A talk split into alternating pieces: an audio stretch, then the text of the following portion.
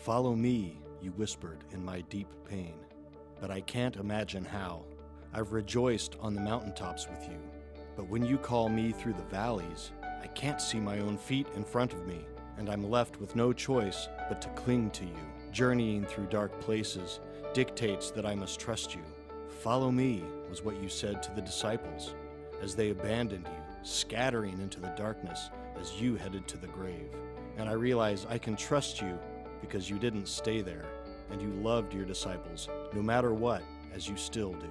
Even in my darkest night, you shine as the day. In my hopeless situation, I remember how many hopeless situations you've conquered. That indeed, the only way out of the hopelessness is to listen as you say, Follow me.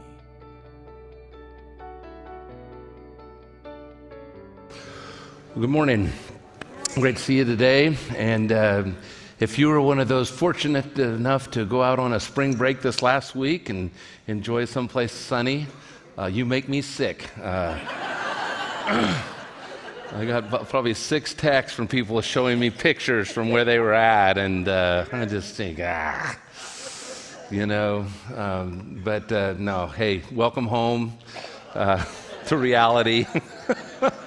Yeah, I know my wife uh, at Mukilteo School District. She's a, a, substitute teacher. She's this is their spring break week, and so we'll see how that goes uh, this week. But I'm glad you guys are here. I'm excited about what we're going to be sharing today. We're going to be in the Gospel of Luke, chapter 22. Uh, for the majority of our time together, we always like to make a Bible available if uh, you'd like to use one. Uh, hey, two weeks, Easter's here. Isn't that amazing? And uh, we we always get excited. Obviously, it's huge opportunities to connect with people uh, at a time of the year when people are more sensitive to the things of God and open to invitations. Uh, it's one of the reasons why after the service today, you're going to get uh, offered some cards that look like this. These are our invite cards this year, really usable, all right? Grab a, grab a few of these, put them in the hands of your friends.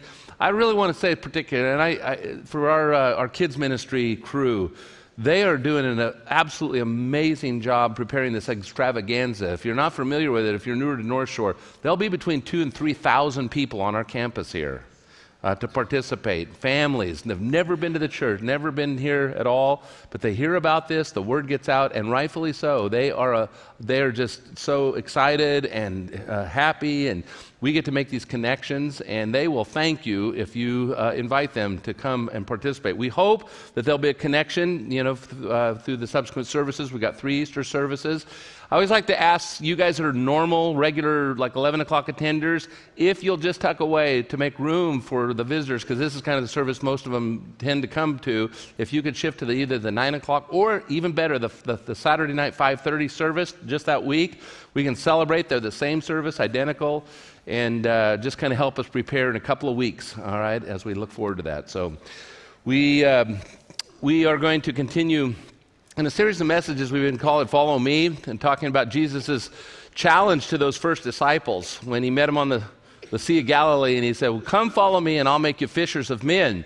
And they took him up on it. Uh, they were privileged to begin to connect with Jesus uh, as their rabbi, as their teacher, their master. So they left everything. They dropped their nets and their family business and everything and began to follow him for the next uh, several years.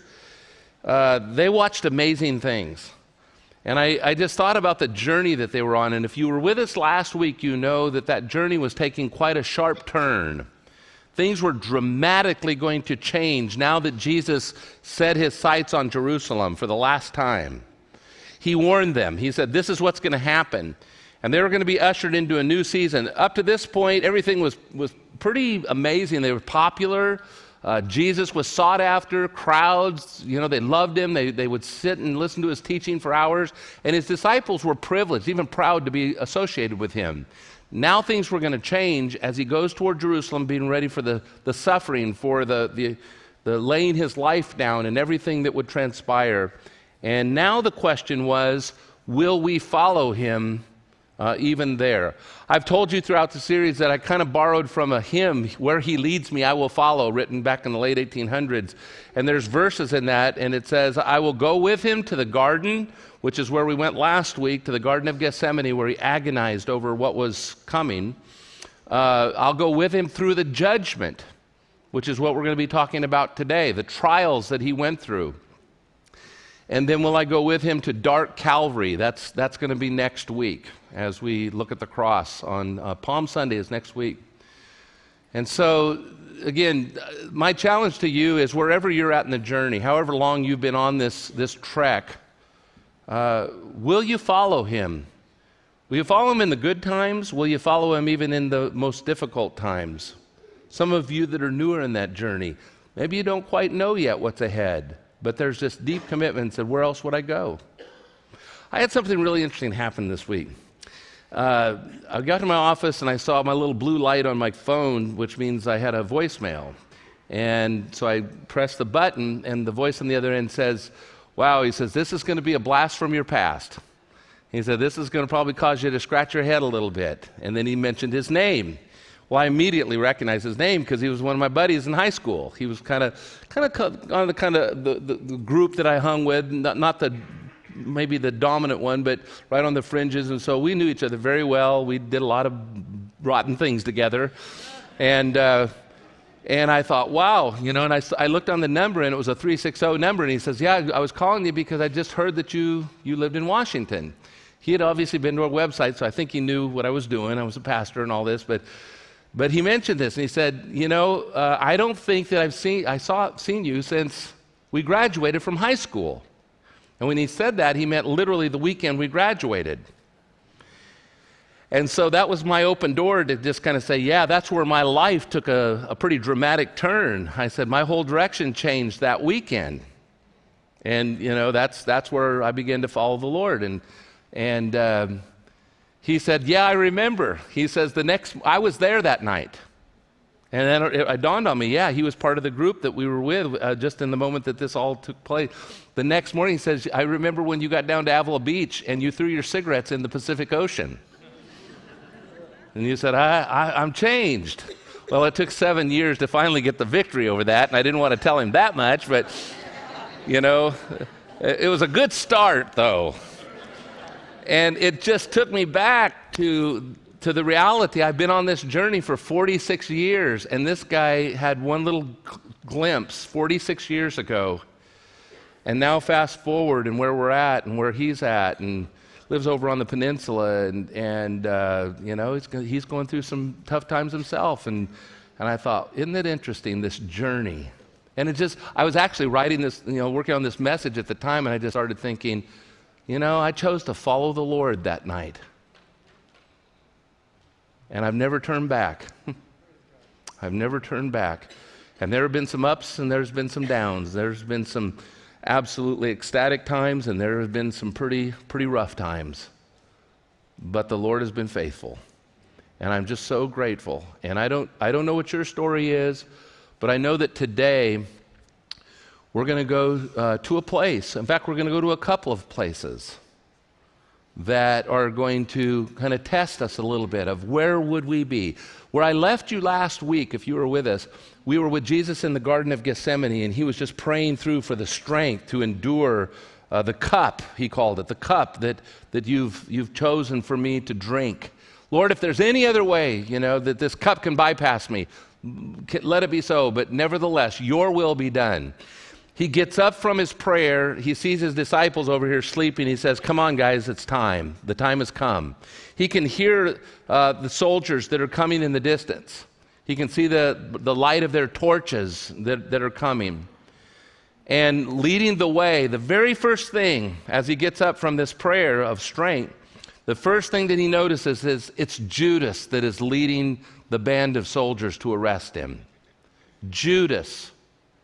Much like I did last week, I read a, a, passage from Isaiah 50, a prophecy that literally got into the heart and the mind of Christ as he, uh, thousand, or, um, hundreds of years earlier, the prophet wrote that his beard would be plucked out, that they'd spit on him, they'd beat him, that they'd mock him.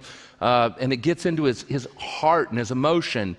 And much like that, Psalm 55, here's what it reads for it is not an enemy who taunts me, then I could bear it. It's not an adversary who deals insolently with me, then I could hide from him. But it is you, a man my equal, my companion, my familiar friend.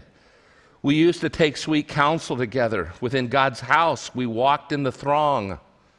I mean, these are the thoughts of the Spirit of God hundreds of years before, but they're transpiring now as Judas is coming. This is, this is what I think is going on in the mind of Jesus. He says, My companion stretched out his hand against his friend. He violated his covenant. His speech was like smooth like butter, and yet war was in his heart.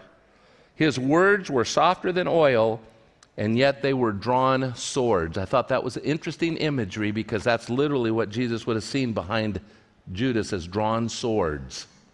That's what you would see, literally, as he led these soldiers. That's the moment. You're a disciple. I've invited you in to use your imagination to be one of those followers of Christ, one of those guys that were there in the wings up there in the garden. You're a disciple. What do you do now? There's confusion and, and there's just chaos. Uh, we always think it's Peter. One of them slices off his, uh, one of the soldiers' ear, and Jesus heals it and puts it back. What are you going to do? Probably underlying all this is the word fear. Wouldn't you agree? There's a fear that sets in. You're a disciple, you're a follower. Now, what will you do as you begin to shift gears toward identifying with the sufferings of Jesus? Will I still follow him in the garden? And now, will I follow him through the judgment that he's about to endure?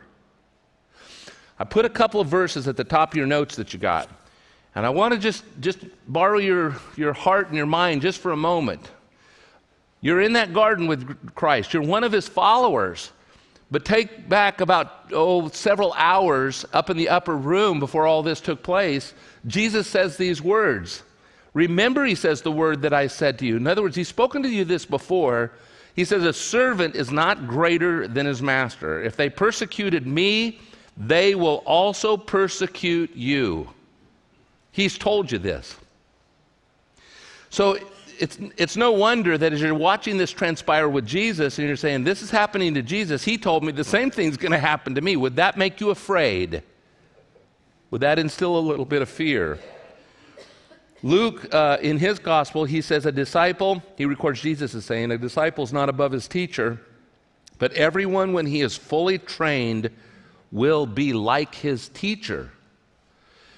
And throughout this series, the last several weeks, almost every week, I say their one goal was as a disciple of Jesus was to be like their rabbi, like their master.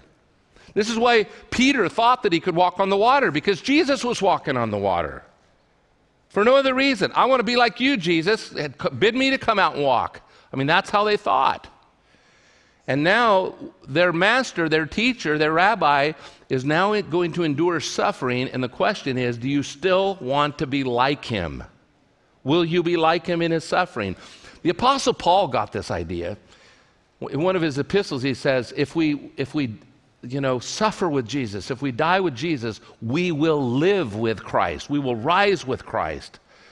So there's this part of identifying with him. And that's our challenge today. I'm going to take you to two places. And we are going to, uh, we're just going to get a glimpse into what it would have been like to watch this transpire. And again, will I, will I follow Christ even through this judgment that's going to take place? Let's pray and let's ask for the Lord's help. Lord, uh, today, Again, we humbly bow before you, trusting that your word is going to pierce our hearts, speak to us in a place that only you can. I pray for my friends that have gathered here today, wherever they're at in that journey. If they've never been brought uh, to that clear point of, uh, of decision to follow you even to the cross, to take up our cross and follow you, I pray today might be that day. And God, I just pray for the courage. I pray for the inspiration. Pray for the spirit to compel out of love that there's no other choice to truly experience your life than to walk through with you through your death. And so we, we just commit these moments to you. If there's a person that's never trusted you for their eternal life, their, their, their salvation, I pray that maybe today would be that day. So we commit this time in Jesus' name we pray. Amen. Amen. Amen. I'm going to take you to two places, and the first of these is Caiaphas's house, okay? Caiaphas's house. It is, is now the destination uh, once they've arrested Jesus. and they're going to make their way uh, across the Kidron Valley uh, to his house. Now, when I think of this particular part of the story, there are three characters, three primary characters that I want us to draw our attention to. And as I looked at it, I, I kind of saw a common thread between these three. There's a characteristic, I'm going to say it's a characteristic of the flesh, but it happens to be probably, in my opinion, a characteristic that has done more damage and harm to the church and to the people of God than any other fleshly act. Okay? When I think of Caiaphas' house, I think Caiaphas' house is a place of, and here's the word, hypocrisy. Hypocrisy. I think you're going to see this play this out in, in some different forms in these three different persons. But would you, would you guys agree with me that that's probably done more harm than any other thing? How many times have we been in a conversation with somebody and we try to build a relationship and talk to them about the things of God? Maybe you've built up to the point where you're bold enough to ask them, hey, would you come to church with me? How many times have we been met with a response, oh, I, don't, I don't want to do that? Well, why not? Because you know, the church is just full of hypocrites. You ever heard it? Full of hypocrites. Now, what do you do with that? You think about this. Uh, I'm going to be the first to admit that there are fallen leaders. There are people we've put our hopes and our trust in, and then they fail us. Some of these are very high profile leaders.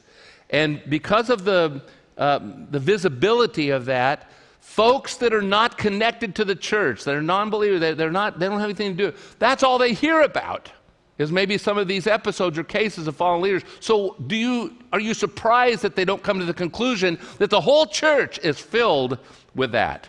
And that's their excuse. I don't want to be a part of that. What do you do with it? I'm going to tell you what to do with it. Admit it, work with it, don't deny it. They can sniff that out in a, in a moment.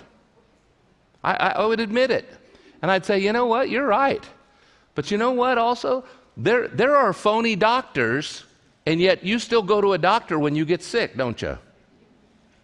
You know, to say I'm not going to go to the church because it's full of hypocrites is kind of like saying I'm not going to go to the hospital because it's full of sick people. This is what it's for, right?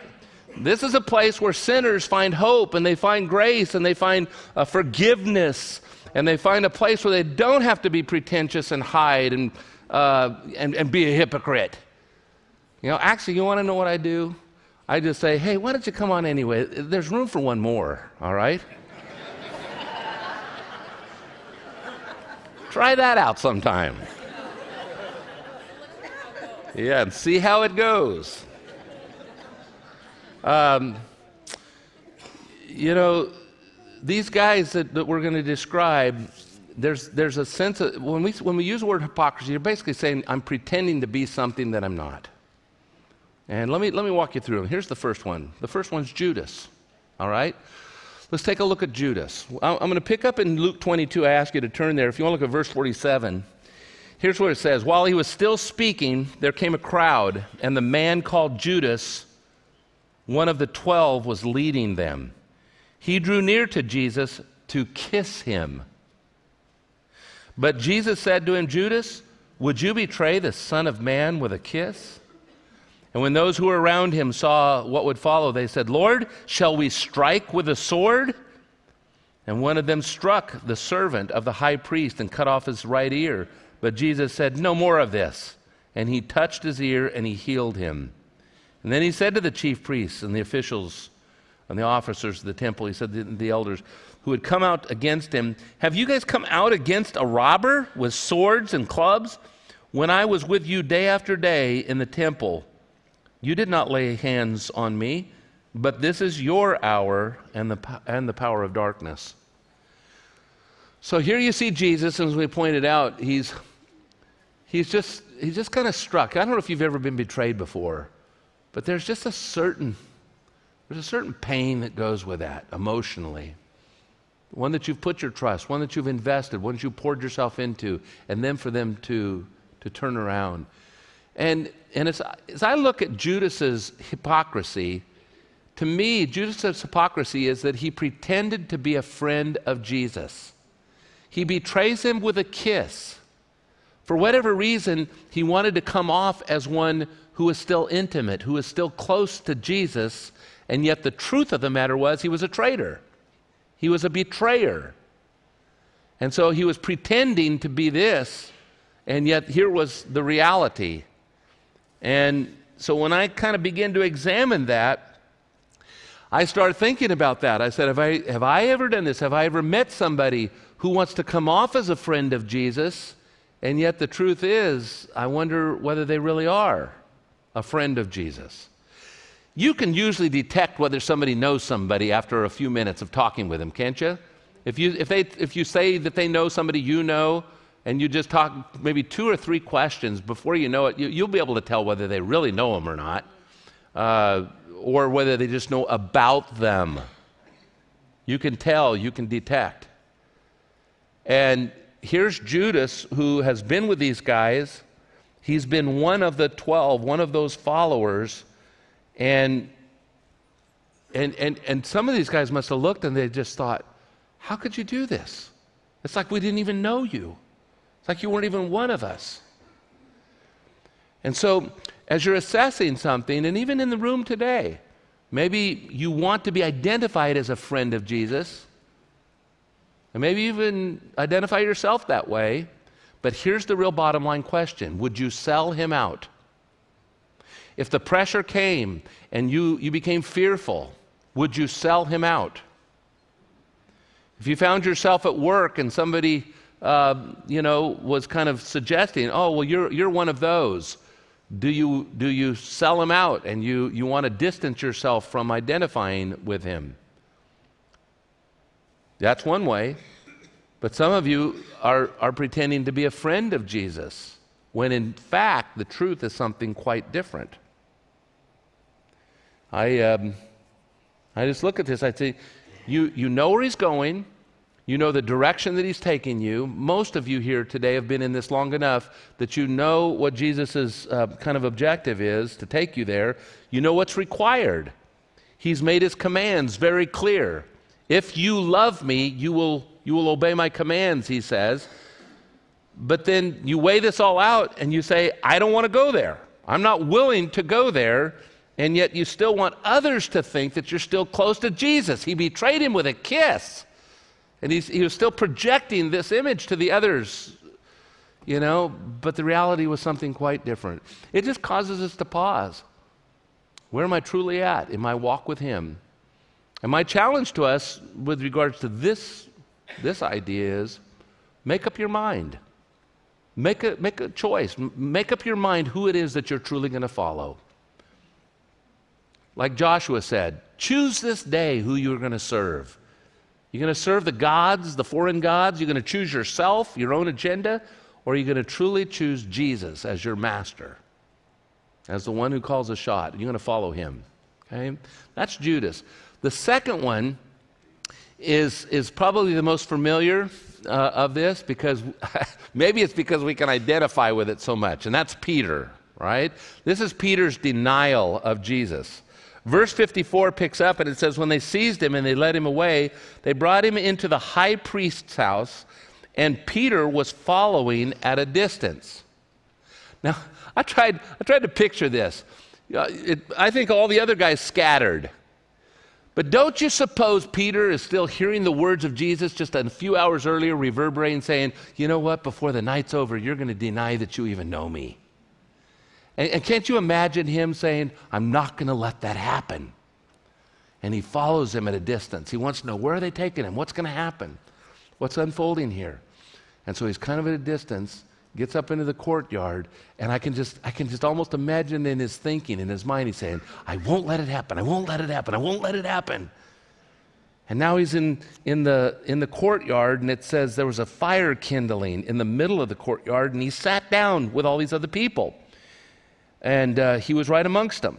Then a servant girl, I'm looking at verse 56, she sees him and, and uh, as he sat in the, in the light and looked closely at him. And she said, This man also was with him. But he denied it, saying, Woman, I, I don't know him. And a little later, someone else saw him and said, You also are one of them. And but Peter said, Man, I'm not. And after an interval of about uh, still an hour, another insisted and said, Certainly this man also was with him, for he too is Galilean. In other words, his dialect gave him away. If you met somebody from the South, you'd, you'd immediately know what part of the South are you from. You could recognize their dialect. Well, the Galileans had their own dialect that they, they, they spotted. Peter said, Man, I do not know what you're talking about. And immediately, while he was still speaking, the rooster crowed. And the Lord turned and looked at Peter. Can you imagine that? You went ahead and did it. As hard as you tried in your flesh, you just couldn't help yourself. And Peter remembered the saying of the Lord and how he had said to him, Before the rooster crows, you will deny me three times. And he went away and wept bitterly. Um, you know, as I looked at Peter and I thought about his hypocrisy, his hypocrisy is almost just the opposite of Judas. If Judas was to pretend to be a friend of Jesus, Peter was pretending not to be a follower of Jesus. He did not want to be identified. He did not want to be linked up with him. There's a certain kind of hypocrisy that makes you want to look better than yourself, isn't there? That's probably the most common. You know, I, I don't know where it came from, but somebody once said, fake it till you make it. You know, just, just, just act like it, and then, you know, eventually you'll, you'll, and there's some truth to that.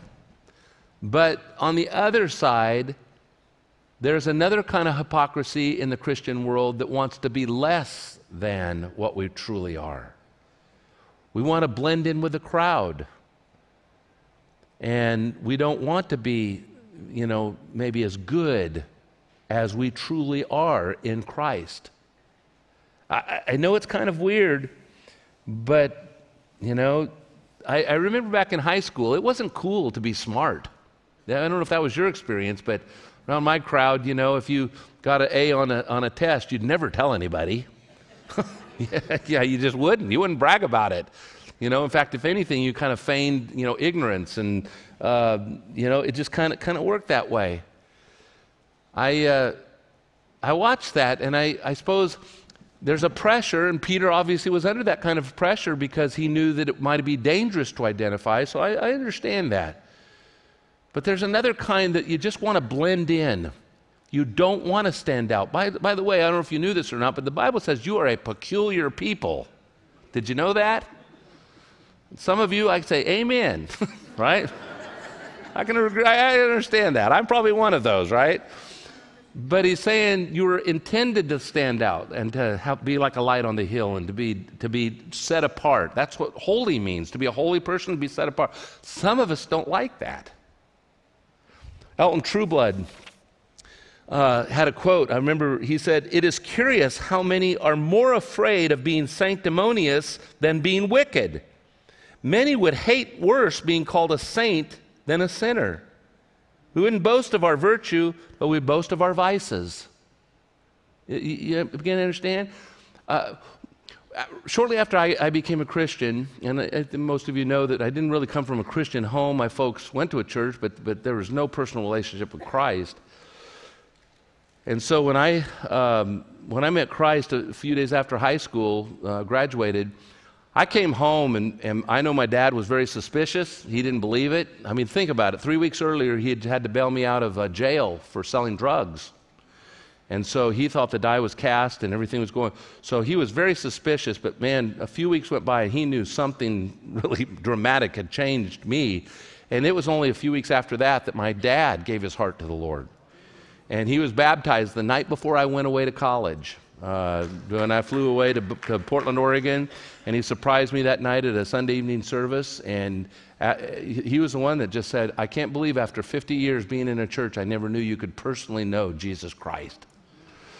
And so he began his walk, you know. So it's kind of an inversion of what typically takes place in the family.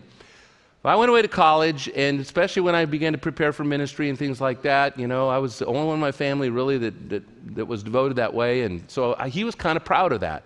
So when I would come home, He would get me up. I'd go back down to California, Central California. He'd get me up real early, like 5:30 in the morning, and I'd have to go down to Denny's with him to meet with all of his dairymen and the cronies, uh, you know, that he, he hung out to uh, about 6 o'clock every morning. And I'd go, and I could tell, you know, he's kind of introduced me, he's kind of proud, you know. But I stand back and I watched. And these guys were really rough. I mean, they were really raw, you know, kind of just out there. And, and uh, their language was very raw. And I, I watched my dad as he would start swearing. He'd start using profanity around these guys. And I just looked and I thought, why is he doing that? that he never does that. He never does that at home, and, uh, you know, and especially now. But he just, he just wanted to be one of the guys. And I can't tell you the impact that that had. I never told him this, I never confronted him on it, but I've never forgotten it. And I stop and I think in your home and the kids as they watch you and the things that they do and the things they hear you say and the values and the things that you might say, but then the watch over here of not maybe not wanting to live up to what we know the standard the Lord has set. I heard the story that Karl Marx, the founder of communism, right? Communist Manifesto.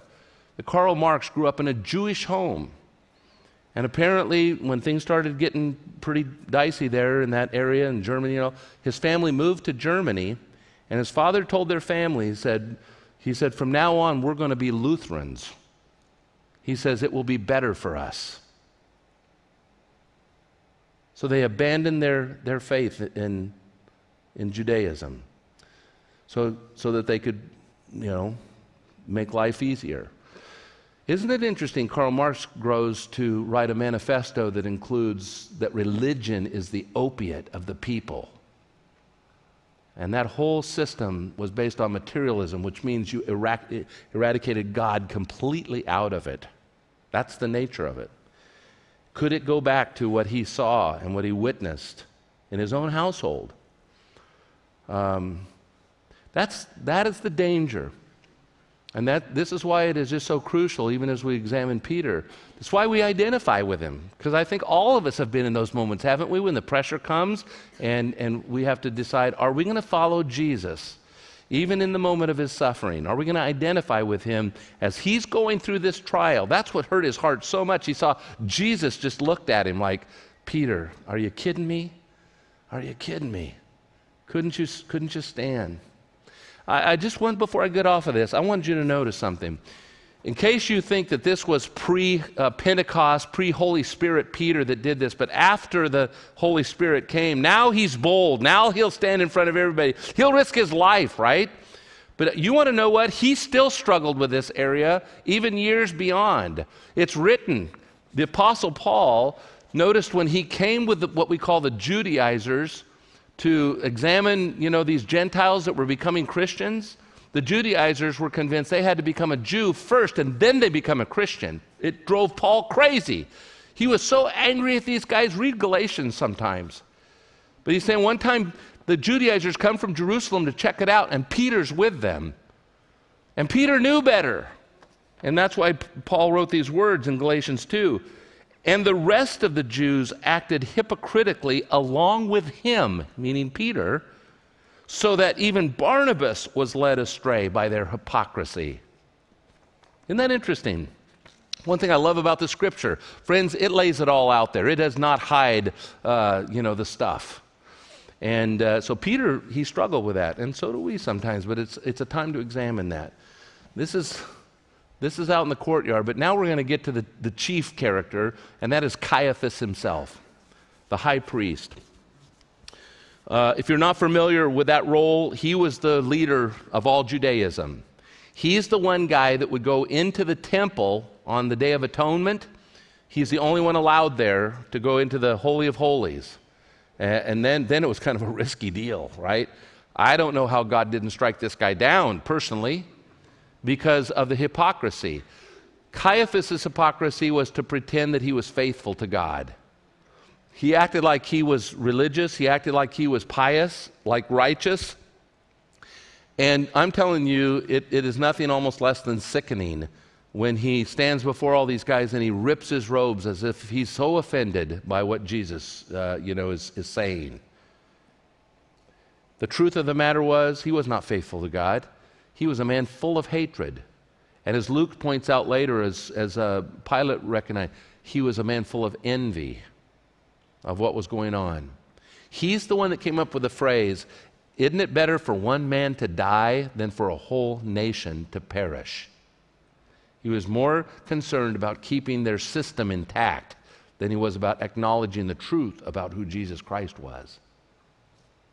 And it's clear, it's evidenced by the, the multiple uh, departures or violations of the law that they set up themselves and claimed to follow. The arrest of Jesus was illegal. The trial was a joke. It was never to take place, you know, in the dark or in the night, and yet that's when they assembled these 71 elders at Caiaphas' house. He assembles false witnesses, and he knows that they're liars. And he, he handpicked them because they were liars. He manipulates a false guilty uh, plea. And if that wasn't enough, he stands by as Jesus is being abused. Let's read it for ourselves. Verse 63 When the men who were holding Jesus in custody were mocking him as they beat him, they blindfolded him and they kept asking, Prophesy, who is it that struck you? And they said many other things against him and blaspheming him. And when these elders came together, it says both the priests and the scribes, they led him away to their council and said, If you are the Christ, then tell us. But he said to them, If I tell you, you're not going to believe, and if I ask you, you won't answer. But now on, the Son of Man will be seated at the right hand of the power of God. And so they all said, Are you the Son of God then? And he said to them, You say that I am. And then they said, What further testimony do we need? We've heard it ourselves and from his own lips. And so he puts on this, this show, this, this basically display of piety, and, uh, and yet his heart is so filled with, with hatred. And friends, you know, uh, when, you, when you look at truth, now you understand why Jesus called them whitewashed tombs. Whitewashed tombs. They looked good on the outside, but they were full of dead man's bones. That's hypocrisy at its worst.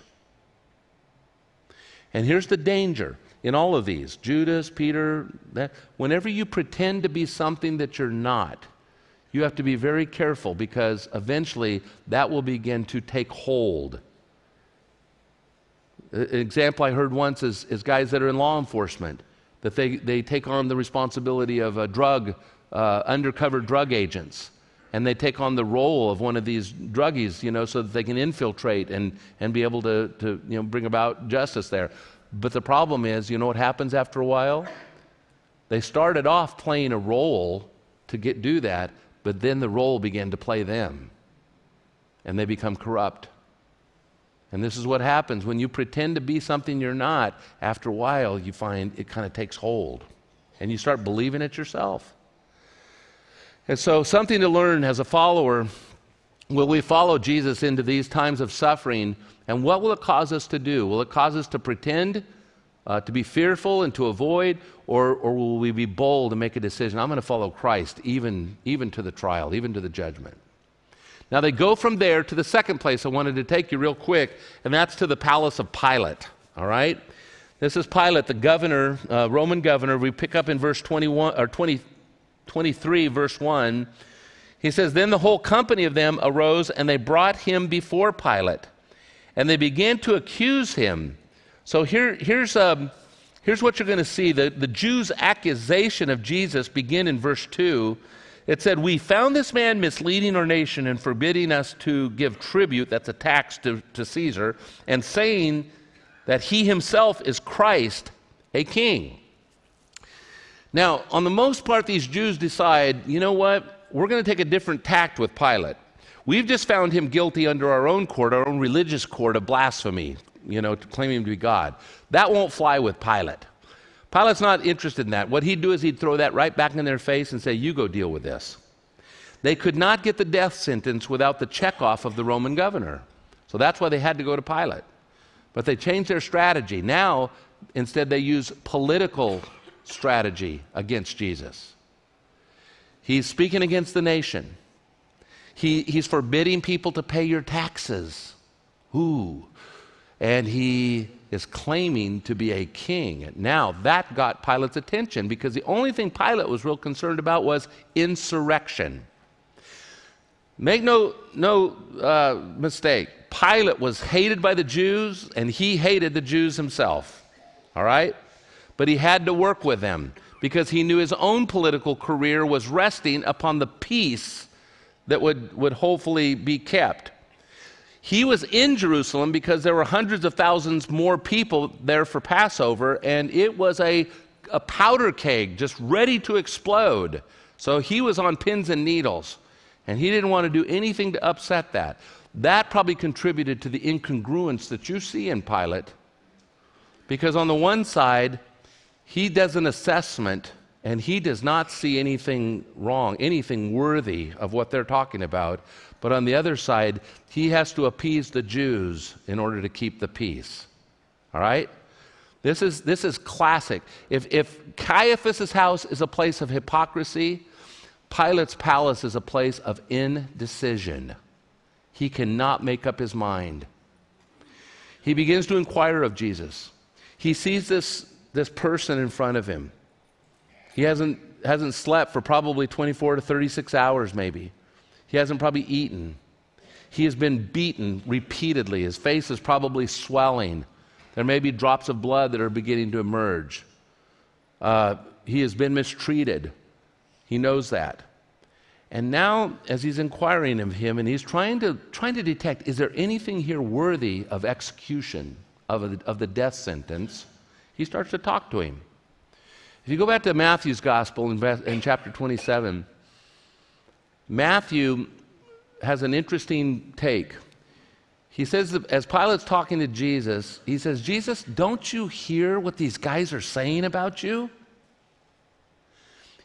If you dig in that and you just think about that, there's a tone that is saying, why aren't you defending yourself? Uh, even from my casual observance, you've done nothing worthy of what they're what they're saying. What is going on here? That's where Luke adds the little line. They did this out of envy. And Pilate detects this. But it says, Matthew records, he says, when the Jews made these claims and these accusations, Jesus said nothing. Remember the scripture, the prophecy that said he'd be like a lamb going before the slaughter? He just quiet, he just just silent. That's that's what Jesus would have looked like.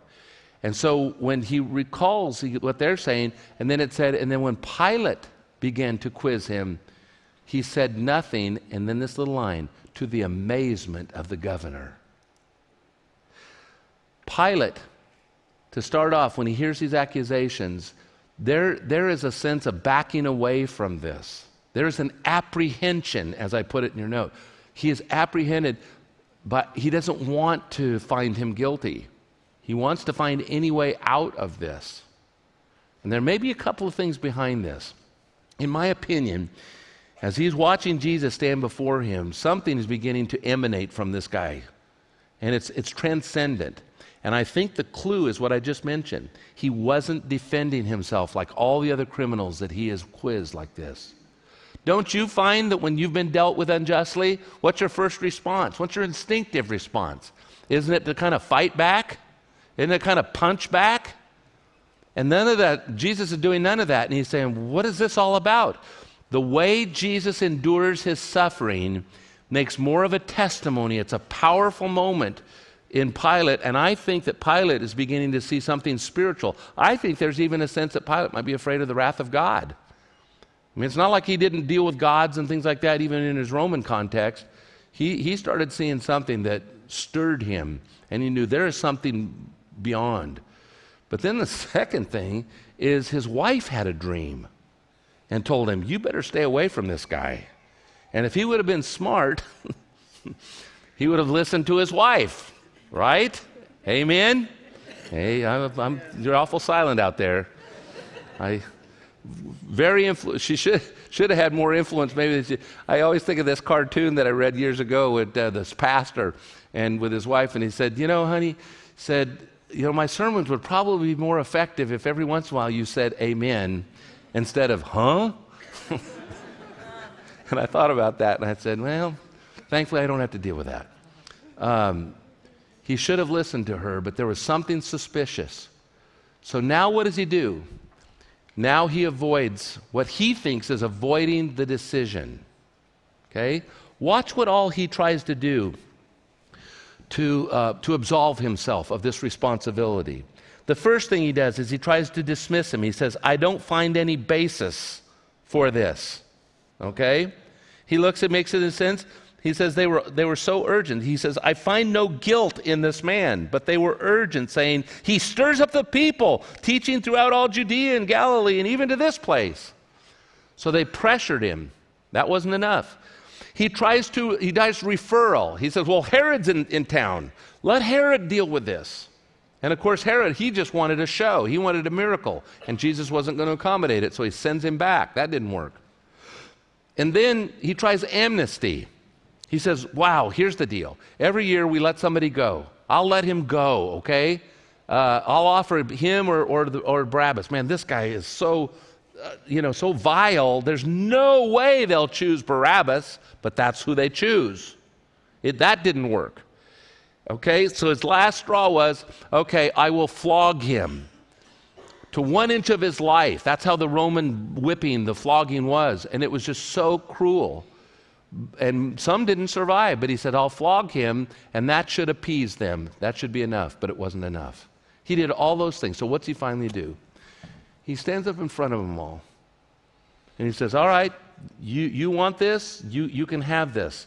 But then he washes his hands in front of them as if somehow that was going to get rid of the guilt, get rid of his responsibility. And you know what I suspect? I suspect that Pilate washed his hands thousands of times after that, trying to get rid of it. Never worked. Because there's only one thing that will absolve you of the guilt of that sin, and that is the blood of Jesus Christ. It's the only thing that will wash it away is the blood of Christ and what he's done for us. And it's a shame that he didn't realize that. It was right there in front of him. He had everything he needed to make a decision. He had all the information he needed right there in front of him, but he wouldn't make a decision. And so today, what do we do as we wind this down? Two things that I just want to kind of leave with you. When it comes to hypocrisy, friends, you got to understand that it absolutely destroys our witness. You may think that you're somehow evading the, the, the pressure, the, the, the, um, the consequence by pretending, pretending to be something that you're not. But Jesus sees it, and believe it, other people see it too. And then swing back the other way. If you do stand up boldly, and you are courageous, and you do take the shots and take the hit, and you identify Jesus within his sufferings and even his persecution, I'm going to tell you this there is no time that your witness will go more powerfully than when people watch you suffering for the sake of Jesus Christ. You know why? Because they're, they're interested in authenticity, they're interested in reality, and when they see you do that, there's something in their heart that says, wow, they would not do this. Just like Pilate should have come to the conclusion. They would normally defend themselves, they wouldn't do this unless there was something supernatural at work in them. It'll get their attention if you'll pay the price. And the second thing that I take from Pilate is indecision is no decision. Or excuse me, it is a decision. When you say, I'm not going to I'm, I'm going to wash my hands, I'm going to clear myself of this, you've made a decision basically with all the information that you have, you've made a decision at that moment that I'm not going to follow Jesus. I'm not going to I'm not going to take him up. And that's where Pilate was at. And so today, here's my challenge Will you follow him? Follow me, he says. Will you decide to follow him wherever he takes you? Whatever trial he takes you through. Some of you are in a trial right now, and maybe you're being tested at the core. Will I trust him? Will I follow him? You know, all I know is I look back over my journey of 46, 47 years almost, and I, I like the disciples in John 6. Where else would I go? if I think I'm going to turn away, where else would I go? Who else would I turn to now that I know him as I know him? And I hope that's where you come to the place.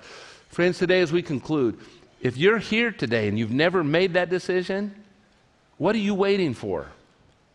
Again, your indecision really is a decision. You've chose not to follow him. And I'm going to shoot it to you straight. Don't do this this often, but t- sometimes we just have to hear it. Friends, if you're ushered off into eternity in the state that you're in right now, and you've never trusted Christ to be your advocate for your sin, to forgive you of your sin, you're going to stand before God on your own merit. And I promise you, you're not going to want to be in that place because our righteousness is as filthy rags before the Lord. There is none righteous. The wages of sin, that separation, is death. That means eternal separation. You don't want to go there. So, whether it's mostly I want the love of Christ to compel you to trust Him for what He offers to you. But, friends, if it takes fear, then so be it. I don't care. Even the little book of Jude says that. It says some have to be saved like going through the, the burning house. I don't care what it takes. All it matters is, is that you're ready to be ushered into eternity. You need to make a decision. Will you follow Jesus? Will you follow him? Will you boldly follow him? Or you hold him back? I hope with all your heart you say yes, yes. And you know what? Like the Apostle Paul, if it requires me to be crucified with him, I will be crucified with Jesus so that I might live with Jesus. Amen? Amen. Let's stand together and we're going to uh, confirm this through some worship and through some singing. But uh, I'd like to pray with you first before we do that, okay? Lord, today uh, your word I know is sharper than a two edged sword and goes places that nothing else could. God, however that word has fallen on our hearts, may we be obedient to the promptings of your spirit, whatever you're challenging us to do. But Lord, in our heart of hearts today, I know I look in the faces of your people here, and I just so love it as you do to see that there is just a yearning for more of you and a desire to follow you wherever you take us, whether it's to the garden or whether it's through the judgment and the trials or whether it's to Calvary and the cross. Lord, as your disciples, we will take up our cross and follow you. God, just help us, not in our own strength, but through the strength of your Spirit in us to endure. We love you, Lord, today. I pray this in Jesus' powerful name. Amen. Amen. Amen. If we can come alongside you, let us know. Uh, you guys know you're always welcome to respond outwardly. If you'd like to pray, maybe use a kneeling bench or connect with one of us, feel free to do that just uh, use this time to, to, to, share back with the Lord the truth, even through the words that uh, our team's going to lead us through. So let's sing this together.